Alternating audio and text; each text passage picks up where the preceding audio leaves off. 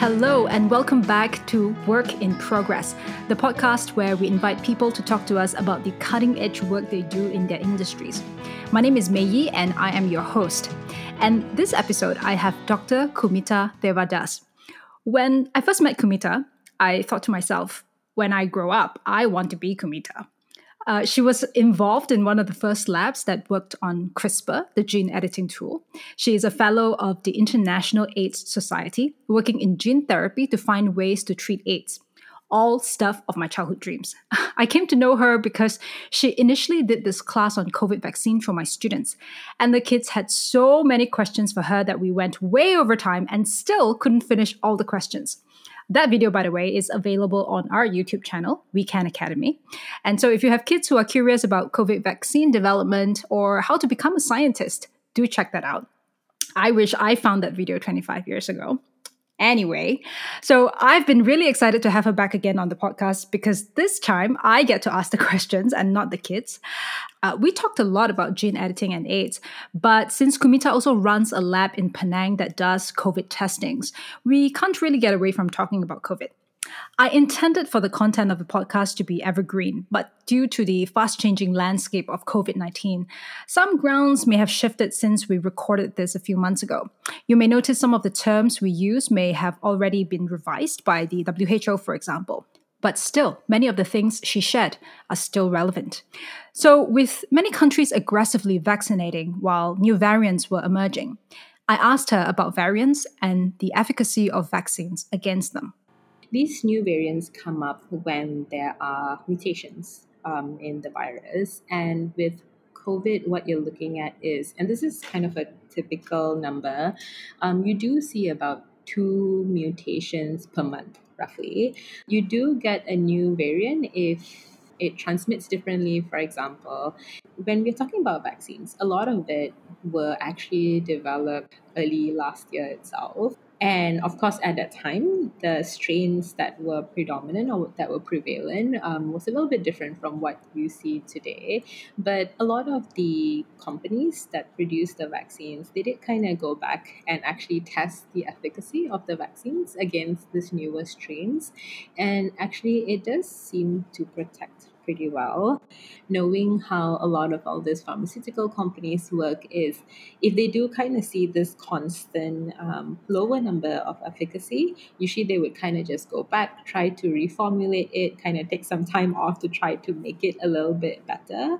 Um, something else that some other groups have suggested is kind of giving people two different types of vaccines.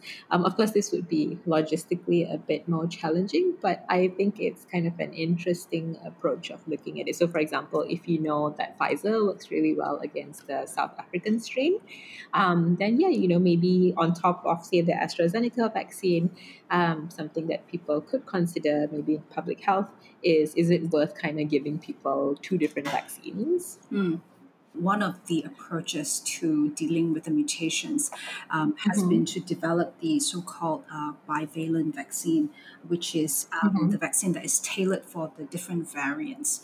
Um, mm-hmm. How does that actually work? Okay, uh, one of the important component of the virus is called the spike proteins. Um, that's also typically the component that is used in vaccines, um, just so to get your body to recognize it and to kind of respond to it appro- appropriately. So it's usually easy to maintain all the other components of what goes into the vaccine and swapping out the spike protein region or what we call it as antigen um, to like the newer variants. So there was someone, a, group that said that they could probably do this in as short as a month or two months. Mm. So walk us through a little bit. Let's say for mm-hmm. a company like uh, Pfizer BioNTech, they say mm-hmm. they need six weeks to, uh, you know, adapt their vaccine to a new variant. What happens mm-hmm. in that six weeks? It's actually literally again, you know, kind of swapping out the components, and they would still actually do have to test it out. So they would still have to do some sort of clinical trials, um, but maybe it would be in a smaller group as compo- uh, as compared to you know what they've been doing all this while. So it would still go through the whole normal, you know, does it work? Um, is it safe?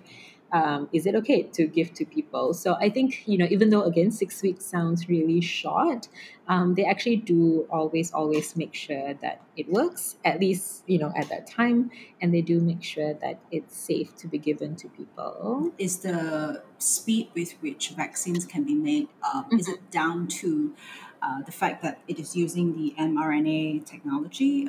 Um, not necessarily. I would say when you talk about vaccines, at least for COVID, um, I would kind of divide it into two groups. So you have that like mRNA group, so that's your like Pfizer and Moderna vaccines, and then you have your virus-based group. So you're either using another virus um, as a transport mechanism to deliver your vaccines, or um, the more some of the more traditional types of vaccines where you actually use the actual virus itself but it's inactivated. So kind of a smaller truncated safer version and the later group, the one that's virus based, that's actually the more conventional type of vaccine. So that's something that's been around for ages. So regardless of how old you are, so if you're from the younger generation and you took things like the chickenpox vaccine, or you know, if you're a little bit older and you took things like the measles vaccine or BCG or whatever, so all that is very similar to the virus type of vaccines.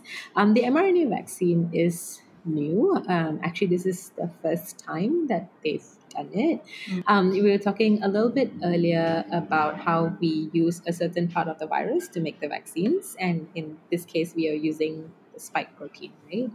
But in order to do that, you actually have to know first um, what does the spike protein sequence look like. So, what actually what are the letters that make up the spike protein. So same thing, even when you're talking about newer variants, um, how have those letters changed? So for example, um, I'm just going to use random letters, but say your initial COVID strain, um, the spike protein was spelled as A P P L E, and then after it mutated, now it's spelled as O P P L E. You have to be able to identify those differences very quickly. And it's just that in today's day and age, you can actually get sequencing done in a few hours and it is very cheap. So this is in comparison to 10, 20 years ago, where it would cost thousands just to get something sequenced. Um, you know, very few facilities actually had that equipment um, and especially with COVID because it was it is a pandemic um, that everyone is going through. Um, there were multiple groups. Um, so I think like China, I think they released the sequence in less than a week. I think. Part of what you do is using this CRISPR genome editing to interrupt the HIV yep. virus, right? What does that mean? Like we know that those who mm-hmm. are HIV positive mm-hmm. have HIV virus residing in cells. Um, mm-hmm. So what does therapy do? Does it affect those uh, HIV that is residing in the cells? Does it wipe them out? Uh, does that mean mm-hmm. that a HIV infected person um, does not mm-hmm. need to face this lifelong treatment uh, anymore? Mm, okay, I, I really like this question. Uh, okay, so when you talk about virus infections, there are two components I think which are quite important. One is you want to try to prevent the virus from actually entering the cells. So if you are able to prevent that from happening, then you pretty much have zero infections. Um, the other approach is are you able to kind of improve the immune system? You know, when you do see HIV, you're able to prevent it.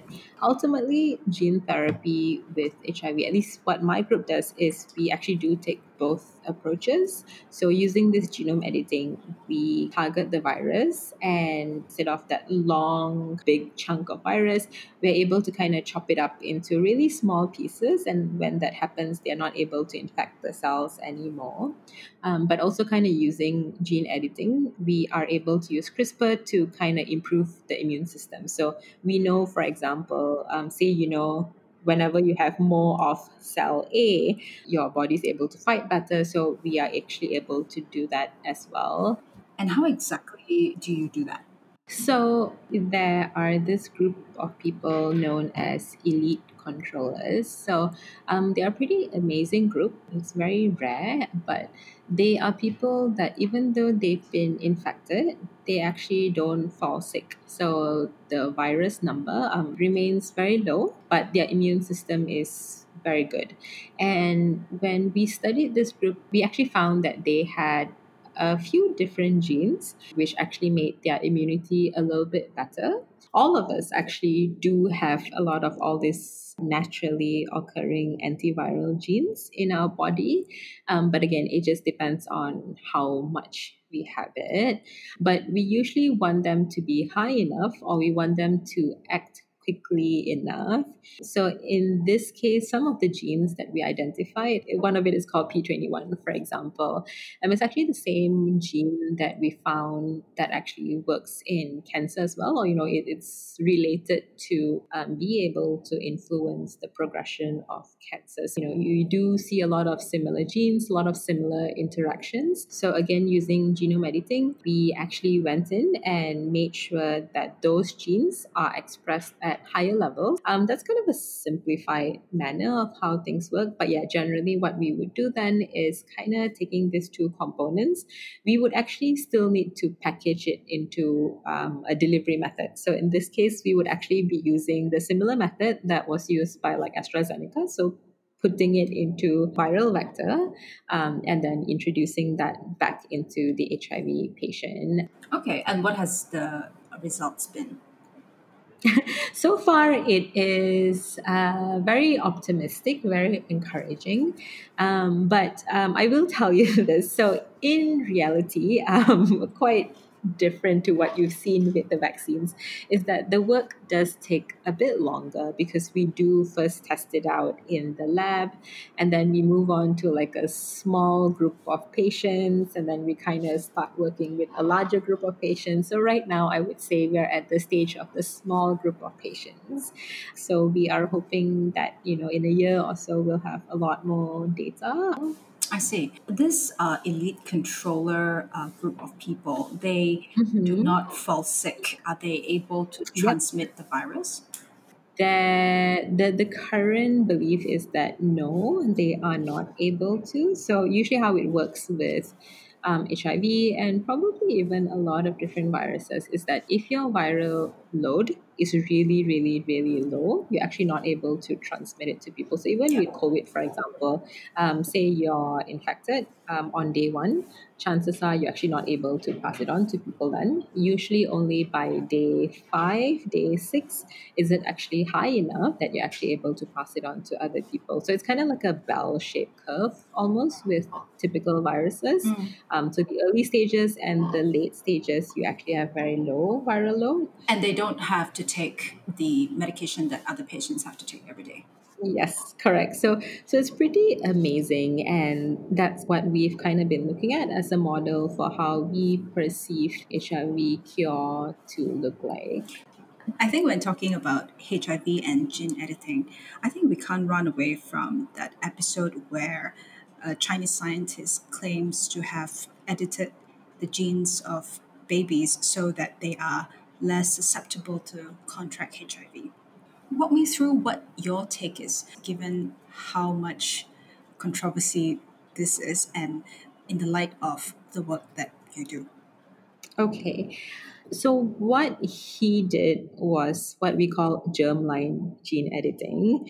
If you do change something, every single cell would be changed as well, and it is something that gets passed on to the next generation as well, which was already very controversial because there were no regulations in place for it, and it wasn't a genetic disorder. So if you're talking about a genetic disorder, which is uh, maybe if you get it, you wouldn't be able to live past, say, three or four years old, that's something that's a bit more urgent, right? Um, at least what a lot of researchers in the field thought was that it seemed to be a bit more of, you know, he was trying to chase the glitz and glamour of being the first person in the world to do it. So he did kind of try to manipulate or remove one of those entry points for the virus, but he didn't necessarily succeed. So if the cell actually has four different gates for the virus to enter, um, he only got rid of one. So right. there's still those three three more gates kind of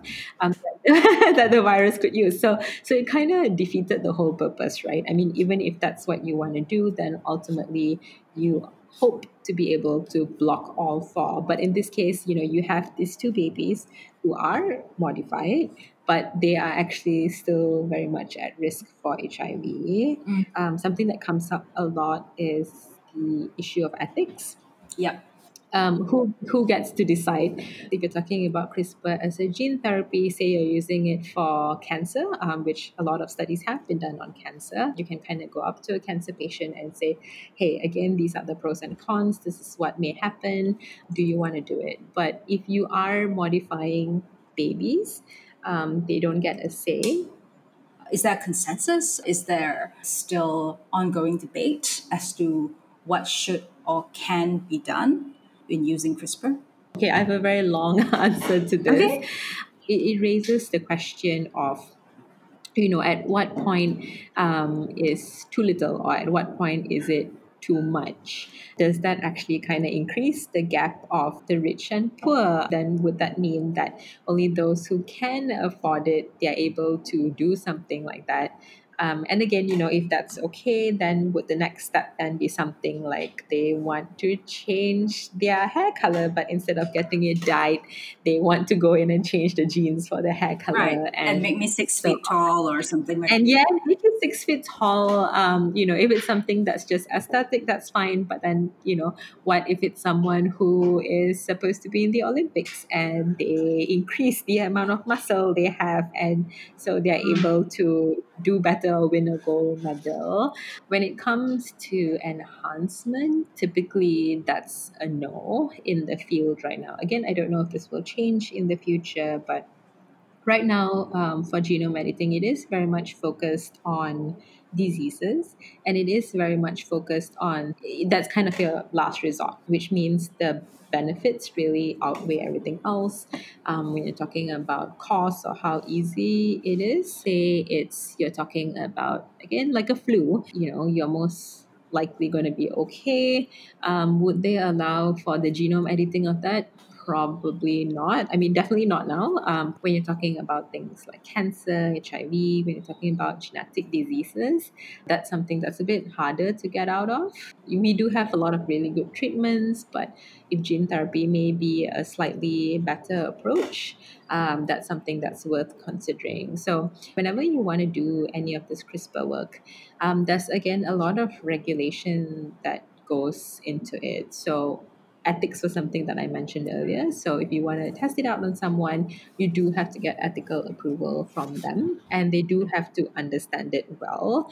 Um, so in Malaysia, at least, they do a really good job of it. So for example, um, if you wrote up about this genome modification of HIV in English, but you're speaking to someone who may not speak English very well, um, you know, the, the body governing it will make sure that you draw it out for them or you actually write it in a different language that, you know, so, so people actually know what they're getting into.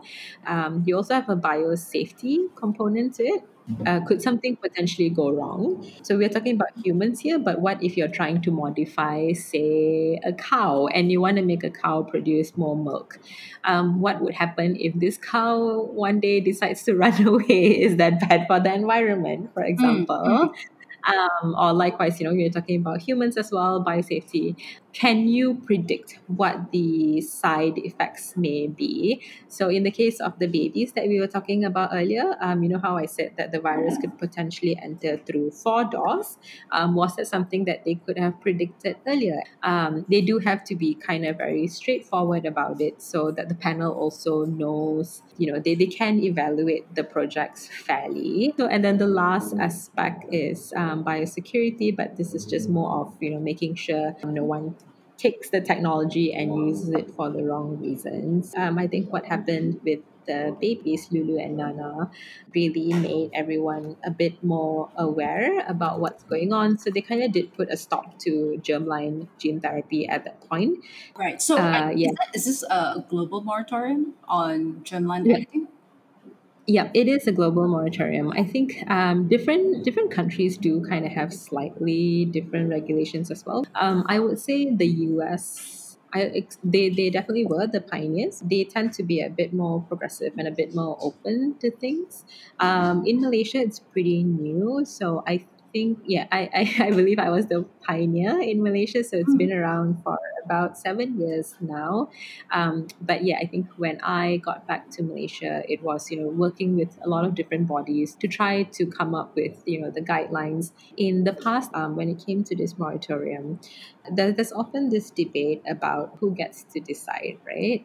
Me being a scientist, of course, the first thing I think of is, well, you definitely kind of need a scientist in it. But I think if the entire panel were just scientists or researchers, um, you would probably get a very skewed type of um, response because probably everyone will be like, yeah, I do want my work to be published. So, yes, let's just say yes to everything. Um, so, you know, and then we also have some people, we do need people from like a legal background. Um, so there's been a huge um, push to have the public in the groups as well, and a lot of countries have actually done this. People are also kind of looking at cultural slash religious aspect as well, which is interesting. Collabs Co-working is a co-sharing workspace uniquely designed for rising entrepreneurs, freelancers, startups, and corporates. Their mission is to create a modern workspace that will inspire, uplift, and help pave the way for members to achieve their goals through its ever-growing ecosystem. Collabs is giving the listeners of Work in Progress a free day pass at any of their five locations in Klang Valley. To redeem, go to bit.ly slash collabs free day pass. That's bit.ly slash C O L A B S free day pass.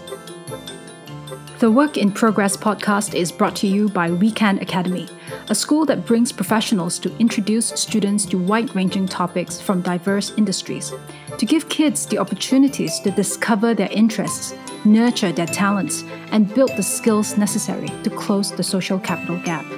If you like what we do, both in making this podcast and in providing high quality education to the students who need it the most, help us further our mission by donating to us at wecanacademy.org slash podcast.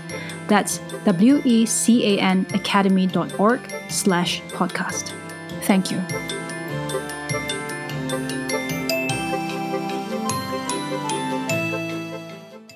You were involved in a lab that was uh, one of the pioneers of uh, CRISPR in the Mhm. UK. How was that uh, experience like? How did you get into the lab and what kind of research were you doing? I kind of started in a plant lab. So they were trying to study if they could come up or identify a gene which would make a plant drought resistant. They were tomatoes. So you could grow them up in really countries with really, really hot climate and you know it would be okay.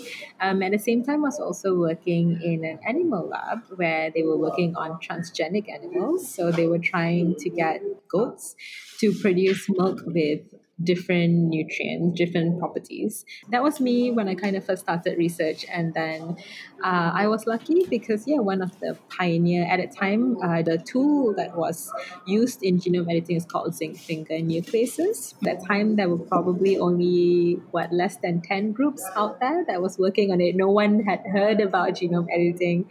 After zinc finger nucleases came talents. I was still in the lab, and then finally CRISPR. I think all of us remember when CRISPR came out in 2012. Back then, when we first started with zinc finger nucleases, um, to make a single zinc finger nuclease would take weeks.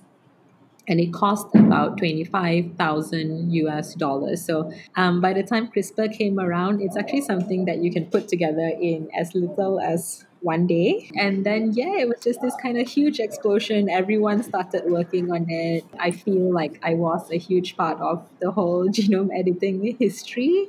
I do feel extremely happy and extremely proud to be able to kind of bring this back to Malaysia. As I mentioned earlier, being able to be involved in setting up the guidelines in Malaysia, being able to participate in talks. So I think recently, the most recent chat I had with someone was about uh, from a religious perspective. So, kind of what would need to know to make people more at ease. When I first came back, CRISPR was a term that no one had heard of before. I think people were a bit more familiar with zinc finger nucleases. I, I do have my own lab. It's quite fun to me a little bit because sometimes when I walk around, I kind of feel like a mini celebrity sometimes because I kind of get people kind of just like you know like screaming like oh my god you work on genome editing. And oh really? and it's a bit who, who are these geeky people who are starstruck? It you know it sometimes it can be students or researchers. It's just a mix of people um, while I'm walking around or some kind of having people just come up just to strike a conversation and ask a bit more about it is nice. Or sometimes it's maybe they themselves who's always been interested in mm-hmm. it. What was the biggest challenge of uh, starting this lab here? to be honest, I don't know. I guess I'm someone who's never really looked at things as a challenge, really. I know that sounds kind of funny, but um, yeah, because I think I always look at things as a positive. Um, and, you know, even if there's anything, just kind of found a way around it. I do wish that um, the, the field of genome editing is something that can develop um, in Malaysia and can progress. So I I don't want us to just be people who you know look at the US and UK and just use their technologies, but be able to contribute a bit more to the field. The environment, I would imagine, is quite mm-hmm. different in the US and, and here. What are the biggest difference that you, you found when you first moved back here?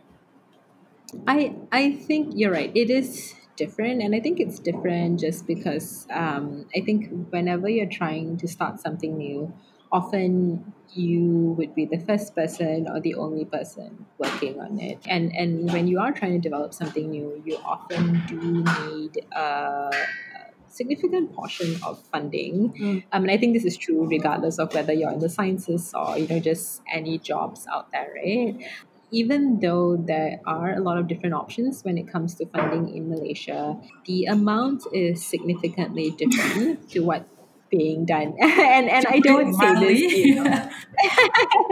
it, it is a bit different. Um, so I think here one thing that I I the way I look at it is often kind of you know with a certain chunk of money, how can you really really optimize it? I mean, it does teach you to plan, you know, be a better planner. Mm. Um, and if you don't have as much funding, um, then what you do is you learn to work with a lot more people, you learn to collaborate um, because there always is someone who is happy to work with you. So I wouldn't say one is necessarily better than the other. I think they both kind of teach you different lessons. Mm-mm. I think it's interesting you mentioned that because uh, I remember uh, mm-hmm. attending a TEDx KL, and what the, the speaker there was a former team leader of a NASA project, mm-hmm. um, and mm-hmm. obviously, uh, and she decided to come back to Malaysia. And obviously, when okay. you are used to the funding that you have in NASA, and all of a sudden you're trying to do science back in Malaysia, uh, she said the yeah. exact same thing that funding is very limited, and that yep. makes you more creative and uh, so I, I, see a trend here. You know, you learn to not waste. I think that's what it is. Um, I, I do remember having a very different mentality back then um, when I was in college because you could do anything, right? You could mess something up, you could try 10 different things. If something goes wrong, that's fine just start over the next day because you probably had you know all this like unlimited supply and unlimited stock of something. Mm. um, but now i think it is a bit more yeah you, you are a bit more cautious. You do spend a bit more time thinking about it. Um, you know do you really want to look at this certain aspect? Um, or can you look at a completely different aspect using a different method? You you become a bit smarter about how you plan. Would that affect um, younger scientists? So who have okay. uh, substantially, you know, less experience than you, who have not had the ability to try and fail as much due to lack of resources. um, do you think that that uh, scarcity is something that holds them back?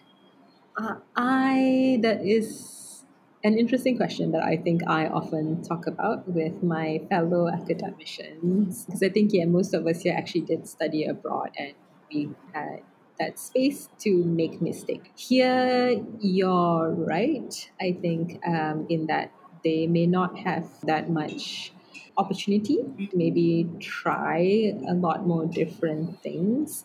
I do hope that is something that will change over time. Um, I'm not sure how. Um, we we do try in whatever small ways possible. So you know, at what we can do right now, at least, is be able to come up with workshops or training. I always hope that that doesn't discourage people um, because I think knowledge and experience you can always get as long as you're willing to look for it. If, if there's one thing that you would like for every child in Malaysia to know about what you do mm-hmm. uh, and your profession, mm-hmm. what would that be? Um, wow, okay. I interesting question. Um, one thing I learned is if something isn't available, you learn to create that opportunity for you. And that probably goes back to kind of even the field I'm working in. It was new, right? So no one kind of knew what to do with it. But I was very lucky because, you know, I was able to just kind of do anything I wanted to do. So even if you do want to do something new, something different, don't feel like you're alone. Chances are there will be people who will be extremely, extremely supportive of your dreams. Go for it and don't be discouraged no matter what whatever challenges you may face. What do you think allow you to have that ability to just say that okay i want to do this so i do it. I, yeah, I, yeah. I, am wondering if it's cause of the experience you've had overseas is it a, a drive kind of thing? What what is that I grew up in a B40 family. So when I was younger, this is going to sound extremely nerdy, but all I really wanted to do was to be able to go off to college in the US. And that's just because we always heard about how the education system in the US is amazing. And I wanted to be able to experience that for myself. And it was always kind of this this thought of if you are able to get education um, you're able to change your life around. When I got there as well, it always kind of felt like this is my shot this is my opportunity to to make a difference to make a change right? Um, so far away from home if i don't make the most out of my life then it would kind of be wasted. So i think when i got there it was anytime an opportunity presented itself to me i would just grab it. Eventually that kind of became my mindset. It's this mm. feeling of yeah, you know, you can do anything. Just do it. Just try. And even if you fail, that's okay. You still learn something and you can improve on it the next time. And and I think one thing I learned as well is that, you know, whatever it is, even if you fail, it's usually not something that's so terrible that you can't, you know, kind of pull yourself up and try again, right? And I think that's something that I still practice today and I try to you know tell my students the same thing as well. Just optimism and positivity goes a long way. Okay. If there are three books that you have read that you find life changing or really important that you think um, everyone should read or what are they? Um, do they have to be science related no, or it can it be really anything can at be all? anything that have impacted you. Hmm. I, I do read a lot, so it was really it's really difficult for me trying to think of what are the three books that I would recommend. So I'm probably just gonna pick some that I read a bit more recently compared to the older ones. So I think the first one is Quiet by Susan Cain. So it is a book about introvert. So, what does it mean if you're an introvert, and how would that affect your life, and how do you kind of fit in? So, for me, this is something that I personally like because I actually describe myself as someone who's kind of shy, kind of quiet, um, definitely an introvert. And people often think that um, a good leader is someone who is extroverted, but that's not necessarily true. This book kind of helped me kind of be able to differentiate and how do you kind of still fit in um, how do you how are you able to contribute it was i think a little bit more of like self-awareness sort of thing for me mm-hmm. um, but i do like it and i do recommend it especially for people who feel like really self-conscious about it the other one is Becoming by Michelle Obama. Mm-hmm. So, so I like all these like women leaders and whatnot. Um, it's very inspirational. Um, and I liked it because she herself, I think, is an amazing person. Um, I, I do enjoy often reading about politics. So I, I minored in psychology, so I often want to know the why behind things, mm. um, what drives people. Uh, she, she was very good at all that. How did she deal with family? How did she deal with coming from the background that she did? How did she deal with having such a popular husband? Um, how do you kind of make sure you you do do well in all your different roles. So and my third book this is a bit different but i quite liked um, modern romance okay. by aziz Ansari so this actually kind of goes back to i think my cultural background a little bit so it's a book about modern romance. And he kind of starts off by talking about his parents and how his parents were in an arranged marriage. So my parents were in an arranged marriage too. But he talks about how our generation today, when you talk about romance, or not even romance, I think just anything in general, we have all these options, so many options. We take such a long time to come up with a particular decision, mm-hmm. right? But is that kind of really better than how people used to do things the old way, where it was like, okay, I like this, and you just kind of go with that options. Of course, the book was in the context of romance, but I think this applies to anything. Um, you know, how we make our decisions. Is having all these options really better, or sometimes do we kind of just go with our gut feeling and say, all right, I'm going to pick this. I'm going to make this work. Um, I don't think there's any real right or wrong answer, but I think it definitely helps with navigating the differences between the generational gap that we see today. So I would say that's kind of the three that comes to mind um, at the moment. But yeah, again, I, I have a long list of books that I love, but I'm going to stop here now. Okay, great. Thank you so much, Kumitaa. It was great having you on the show. And that is our show. Thank you so much for listening in. Work in Progress is brought to you by We Can Academy and is produced, edited, and hosted by me, Yap Mei Yi. Music is by Caffeine Creek Band. Ad music is by Jahzzar. I'd love to hear what you think of the show. Email me with feedback, questions, suggestions at wippod.wecan at gmail.com. That's W I P P O D dot at gmail.com. We'll be back in two weeks' time. Thank you.